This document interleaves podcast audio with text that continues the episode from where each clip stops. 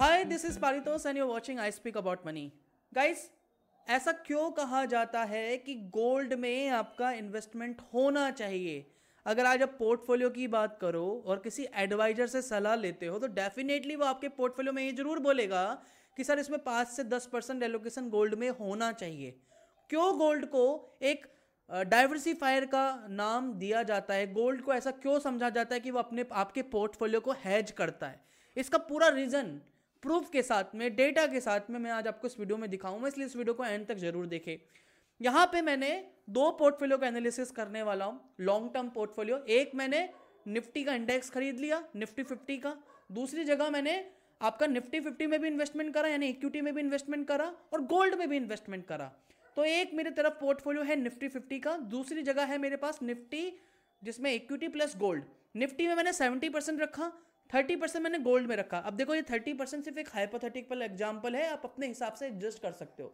इसको समझाने के लिए गोल्ड की इंपोर्टेंस दिखाने के लिए, इसको मैं यहाँ पे इस सेवेंटी थर्टी परसेंट का रेशो ले रहा हूँ। अपने हिसाब से आप कितने एग्रेसिव हो, उसको एडजस्ट कर सकते हो, जो रो डेटा भी मैं आप लोगों के साथ शेयर करूँगा। तो यहाँ पे मेरे पास दो पोर्टफोलियो है, एक प्योर इंडेक्स निफ्टी फिफ्टी एक दूसरी जगह मैंने सेवेंटी परसेंट इक्विटी में रखा निफ्टी में ही रखा निफ्टी फिफ्टी में ही रखा, और थर्टी परसेंट मैंने गोल्ड में रखा। अब यहाँ पे, क्योंकि देखो, किसी समय इक्विटी काम करेगा, किसी समय गोल्ड काम करेगा, क्योंकि गोल्ड और इक्विटी में नेगेटिव कोरिलेशन है। तो आप देखोगे कि आपका जो पोर्टफोलियो है, हर साल उसमें कभी इक्विटी का कॉन्ट्रीब्यूशन ज़्यादा हो जाएगा, कभी गोल्ड का कॉन्ट्रीब्यूशन ज़्यादा हो जाएगा। मतलब एलोकेशन भी चेंज होता रहेगा। इसलिए हर साल मैं अपने पोर्टफोलियो को रीबैलेंस भी कर रहा हूँ। रीअलाइन कर रहा हूँ दोबारा सेवेंटी थर्टी की रेशो में। यानी जब इक्विटी का कॉन्ट्रीब्यूशन बढ़ गया तो मैंने वहाँ से पैसा विड्रॉ करके गोल्ड में मूव कर दिया और उस पूरे एस पूरे पोर्टफोलियो को 70 30 परसेंट का फिक्स रखा over a period of time ये डेटा बेसिकली मैंने 2009 से लेके 2021 एक जनवरी 2021 तक का पूरा एनालिसिस करा। लगभग लगभग तीन हज़ार डेटा एंट्रीज को एनालिसिस करने के बाद इसका कंक्लूजन दे रहा हूँ। सिर्फ़ आपको ये बैक टेस्टेड दिखा रहा हूँ कि ताकि आप एक इन्वेस्टमेंट डिसीज़न लेने में आपको मदद मिल सके। अगर आपको गोल्ड का एक्सपोजर लेना है या गोल्ड क्यों इन्वेस्ट करना चाहिए across the market time frame इसका, इसकी ये ज़रूरी समझ में आए आपको। तो अब जल्दी से वीडियो में एक्सेल की तरफ़ बढ़ते हैं और वो पूरा डेटा मैं आप लोगों को दिखाता हूँ, जो मैंने अभी बैक टेस्टिंग करा था। देखो गाइस देखो वीडियो में आगे बढ़ने से पहले मेरी आपसे विनती है, ये पूरा काम करने में टाइम लगता है और सिर्फ़ मोटिवेशन के नाम पे मैं आप लोगों से रिक्वेस्ट करता हूँ एक लाइक का। तो मेरी वीडियोस अगर पसंद आती है और ये वीडियो पसंद आती है, अभी नहीं, बाद में भी अगर आप ये डेटा देखने के बाद पसंद आती है तो प्लीज़ लाइक ज़रूर कीजिए। और कुछ भी सवाल होगा कमेंट कीजिए। लेकिन लाइक प्लीज़ ज़रूर कीजिए। तो वीडियो में आप जल्दी से आगे बढ़ते हैं और पूरा डेटा ही समझने की कोशिश करते हैं कि मुझे इन दोनों में से कौन से पोर्टफोलियो में ज़्यादा फ़ायदा है। तो गाइज़ जैसा मैं आपको बता रहा था, मैंने यहाँ पे निफ्टी फिफ्टी टी और निफ्टी और गोल्ड सेवेंटी थर्टी का रेशो को एनालिसिस करा है। ऐसी लगभग तीन हज़ार डेटा एंट्रीज को मैंने एनालिसिस करा। 2009 से लेके 2021 तक का ये डेटा एंट्री आप लोगों के सामने है। तो यहाँ पे मैंने 2009 से लेके पूरा 2021 तक का ये डेटा एनालिसिस करा है। और ये पूरा रो डेटा मैं आप लोगों के लिए दे भी दूँगा। जितनी भी मैंने वर्किंग करी है दो दिन लगा के, वो पूरी वर्किंग मैं आप लोगों के लिए दे दूँगा। सो दैट आप सेवेंटी थर्टी की जगह अगर एटी ट्वेंटी जाना है टेन परसेंट रखना है तो उस हिसाब से आप इसे एडजस्ट कर सको। हालाँकि थोड़ा सा जब कैलकुलेट करो तो थोड़ा सा नंबरों का ध्यान रखना। बाकी ये पूरा एडजस्टमेंट ये एडिटेबल टेबल मैं आपको दे दूँगा। तो देखो, मैंने यहाँ पे गोल्ड का पहले गोल्ड ईटीएफ लिया है मैंने। गोल्ड ईटीएफ लिया, दूसरी जगह मैंने निफ्टी फिफ्टी टी लिया। गोल्ड का कितना रिटर्न है एवरी डे वो करा calculate then Nifty fifty T और उसका डेली का रिटर्न अब यहाँ पे जो ये रिटर्न है, ये वाला जो पार्ट है, ये है मैंने कि मैंने निफ्टी फिफ्टी यानी मैंने सिर्फ़ इंडेक्स फंड खरीद लिया। अब इंडेक्स फंड में मैंने एक लाख, मैंने यहाँ पे जो एग्जांपल ले रहा हूँ, मैंने एग्जांपल ले रहा हूँ कि मैंने एक लाख रुपए इन्वेस्टमेंट कर दिया आज निफ्टी फिफ्टी टी में। और दूसरी जगह मैंने दूसरा पोर्टफोलियो बनाया जिसमें मैंने सेवेंटी थर्टी परसेंट का रेशो रखा, यानी सेवेंटी परसेंट मैंने इक्विटी में रखा थर्टी परसेंट मैंने गोल्ड में किया। आप इसे अपने हिसाब से एडजस्ट भी कर सकते हो, यानी समझाने के लिए मैंने यहाँ पे सेवेंटी थर्टी का रेशो लिया है। उसका कितना फंड वैल्यू है? तो सबसे पहले मैं आपको दिखाता हूँ कि इसमें अगर आप निफ्टी, फिफ्टी टी में रखते हो 2009 से इन्वेस्टमेंट कर रहे हो तो मैं यहाँ पे दो तीन चीज़ें आपको यहाँ पे मैं रोलिंग रिटर्न्स भी दिखाने वाला हूँ वोलेटिलिटी भी दिखाने वाला हूँ ड्रो डाउन भी दिखाने वाला हूँ रिटर्न्स भी दिखा रहा हूँ। ताकि ये पूरी पिक्चर क्लियर हो जाए आपको कि हाँ गोल्ड में क्यों रखना चाहिए।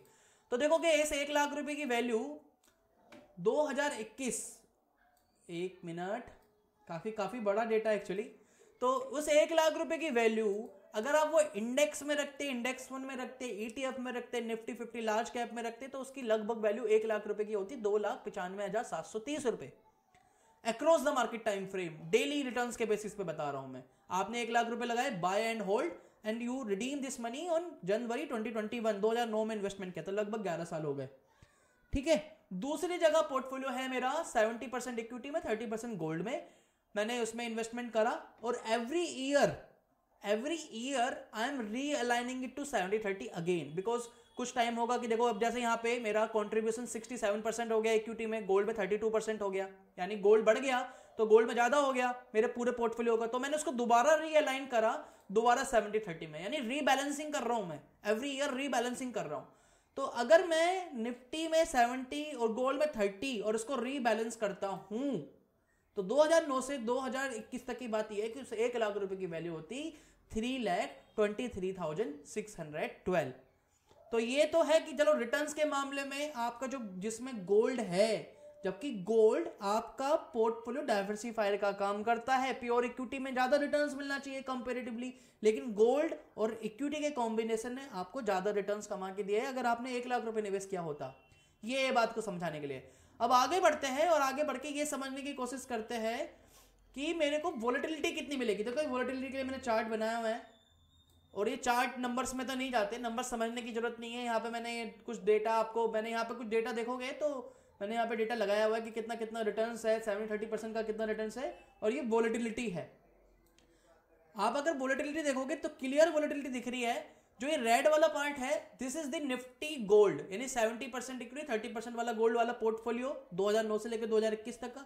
और जो ये ब्लू लाइन वाला है this is the pure equity तो आपको क्लियर कट दिख रहा होगा, मुझे समझाने की ज़रूरत ही नहीं है कि किसमें ज़्यादा वॉलिटिलिटी आपको क्लियर दिख रहा होगा, जो ब्लू वाला है, उसमें वेरिएशन ज़्यादा है, क्योंकि ये डेली रिटर्न्स का है, ये डेली चार्ट है तो डेली चार्ट में ऑब्वियसली वोटिलिटी ज़्यादा ही होगी। अब मंथली में करोगे तो वोटिलिटी कम होती जाती है, लेकिन फिर भी डेली में मंथली में ईयरली में देखोगे कंपेरेटिवली देखोगे तो आपकी वोलेटिलिटी निफ्टी फिफ्टी में ज़्यादा है लेकिन अगर गोल्ड आपके पोर्टफोलियो में एड ऑन है, क्योंकि यहाँ पे थर्टी परसेंट का रेशो ले रहा हूँ मैं तो देखो आप खुद देख सकते हो volatility comparative to Nifty fifty काफ़ी कंपेरेटिवली कम है।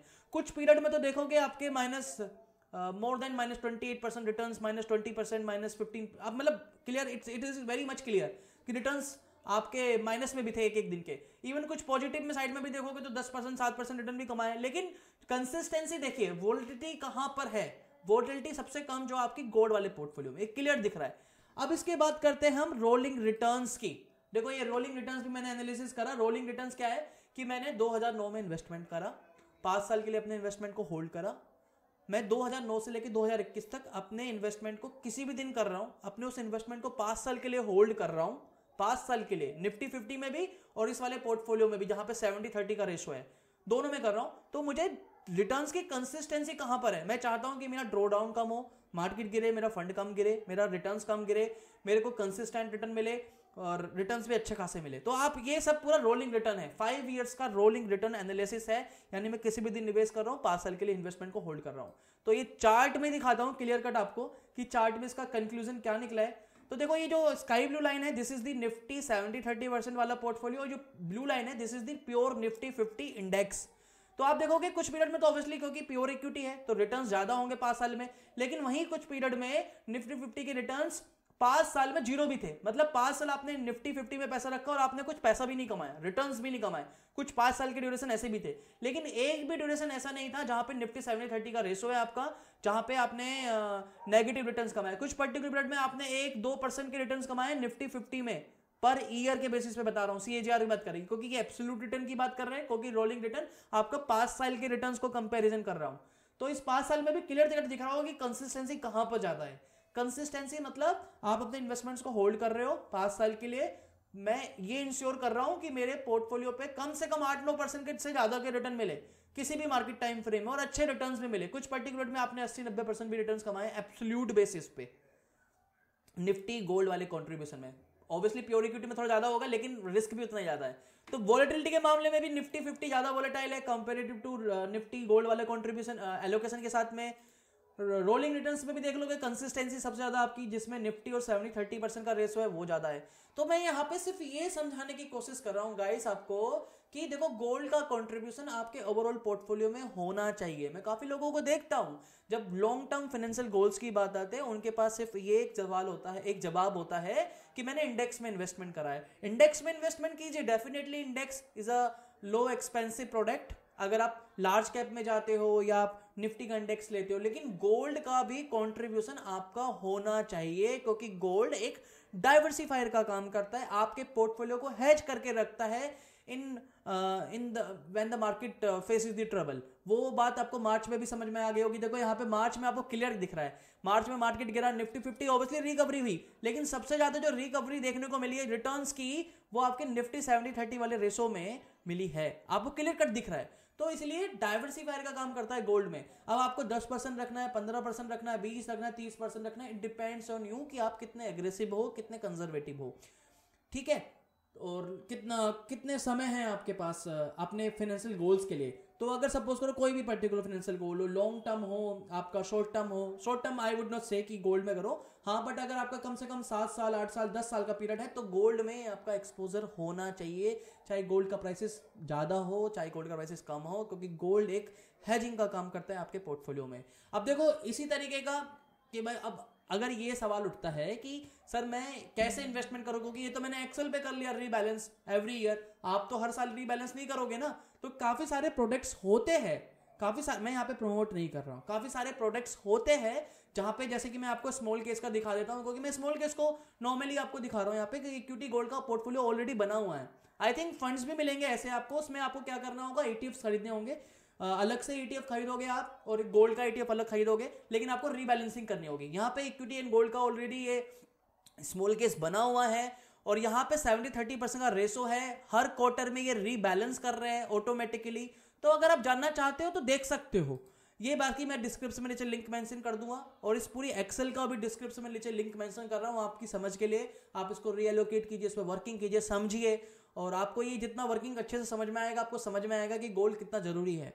तो खैर, आज के लिए इतना ही था। अब देखो दोस्तों, मैं फिर वीडियो में आगे खत्म करने से पहले आप लोगों से विनती करना चाहता हूँ प्लीज़ वीडियो पे लाइक ज़रूर कीजिए। आप लोगों को समझ में आई रही होगी मेरी वर्किंग कितनी मेहनत लगी होगी इस पूरे डेटा को बनाने में। ऐसा नहीं कि मैंने सिर्फ़ आपको बताया बाकी लोगों की तरह और कि अभी दस परसेंट एलोकेशन रखो गोल्ड में या पंद्रह परसेंट एलोकेशन रखो और बता दिया। रीजंस क्या है? उसके स्पेसिफिक रीजंस क्या है? डेटा के साथ में मैंने आपको ये प्रूव करके दिखाया है, बताया है। हालाँकि ये पूरा डेटा भी मैं रो डेटा नीचे डिस्क्रिप्शन में डाल रहा हूँ। तो प्लीज़ इस वीडियो को लाइक ज़रूर कीजिए और इस वीडियो को ज़्यादा से ज़्यादा जितनी आप अपनी कोशिश कर सकते हो, जितना ज़्यादा शेयर कर सकते हो प्लीज़ शेयर कीजिए। और जो लोग इस वीडियो को पहली बार देख रहे हैं, आप सब्सक्राइब कर सकते हो। मैं इसी तरीके से पर्सनल फाइनेंस की वीडियोस बनाता रहता हूँ अपने चैनल पर और बेल आइकन पर ज़रूर क्लिक कर दीजिए, तभी तो मेरी वीडियो का नोटिफिकेशन मिलेगा। तो खैर, आज के लिए इतना ही था। नेक्स्ट वीडियो में मिलेंगे बहुत जल्दी नए टॉपिक के साथ। तब तक के लिए धन्यवाद। वंदे मातरम। जय हिंद।